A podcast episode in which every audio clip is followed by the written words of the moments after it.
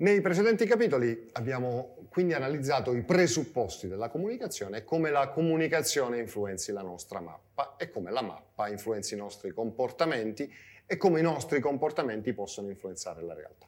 Ora cominciamo un po' a scendere più nel dettaglio di quella che è una comunicazione fondamentale, di una comunicazione molto importante, di una comunicazione che facciamo in ogni momento della nostra esistenza, molte volte anche senza rendercene conto, ed è la comunicazione con noi stessi.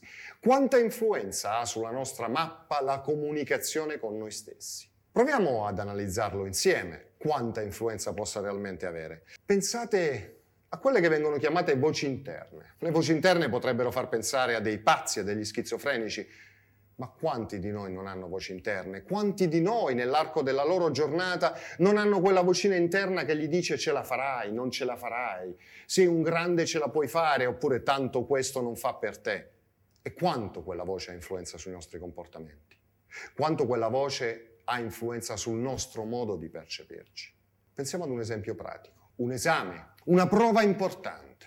Siamo lì davanti alla porta, stiamo per entrare nella stanza dove ci sarà l'esame.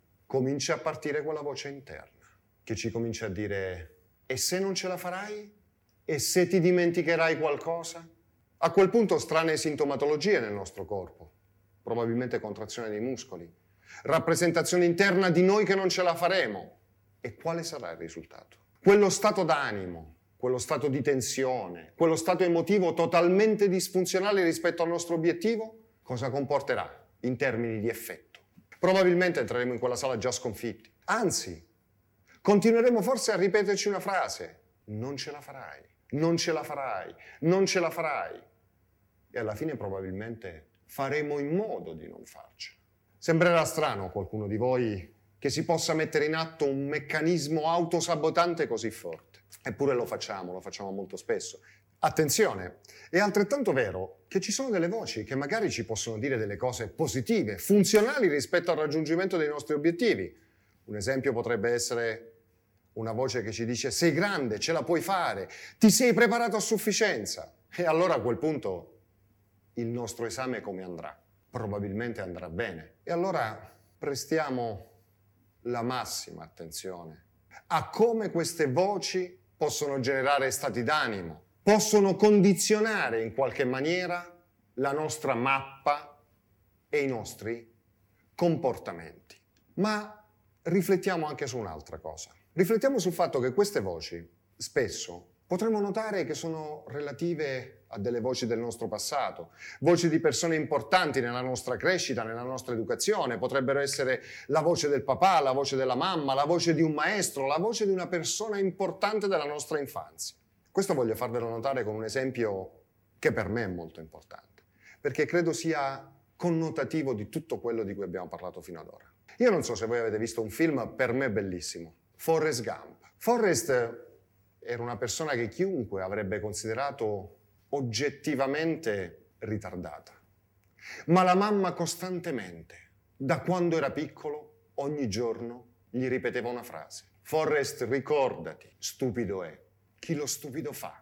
E Forrest allora passa tutta la sua esistenza ripetendosi costantemente questa frase dentro di sé. Ed ogni volta che si trova in un momento di difficoltà, ogni volta che qualcuno gli dice ma Forrest sei proprio uno stupido, lui gli risponde immediatamente stupido è chi lo stupido fa.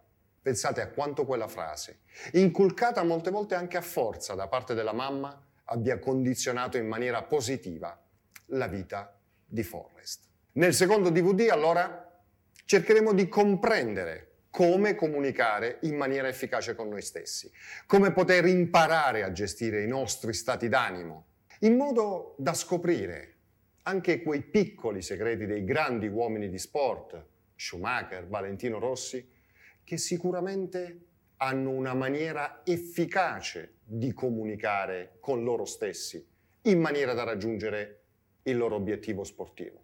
Pensate che anche nelle interviste i giornalisti tendono a chiedere, per esempio al calciatore, cosa ti sei detto prima di tirare quel rigore? Cosa hai pensato prima della partenza della gara? Cercheremo di darvi gli strumenti per essere consapevoli e per decidere come sfruttare al meglio la comunicazione con voi stessi.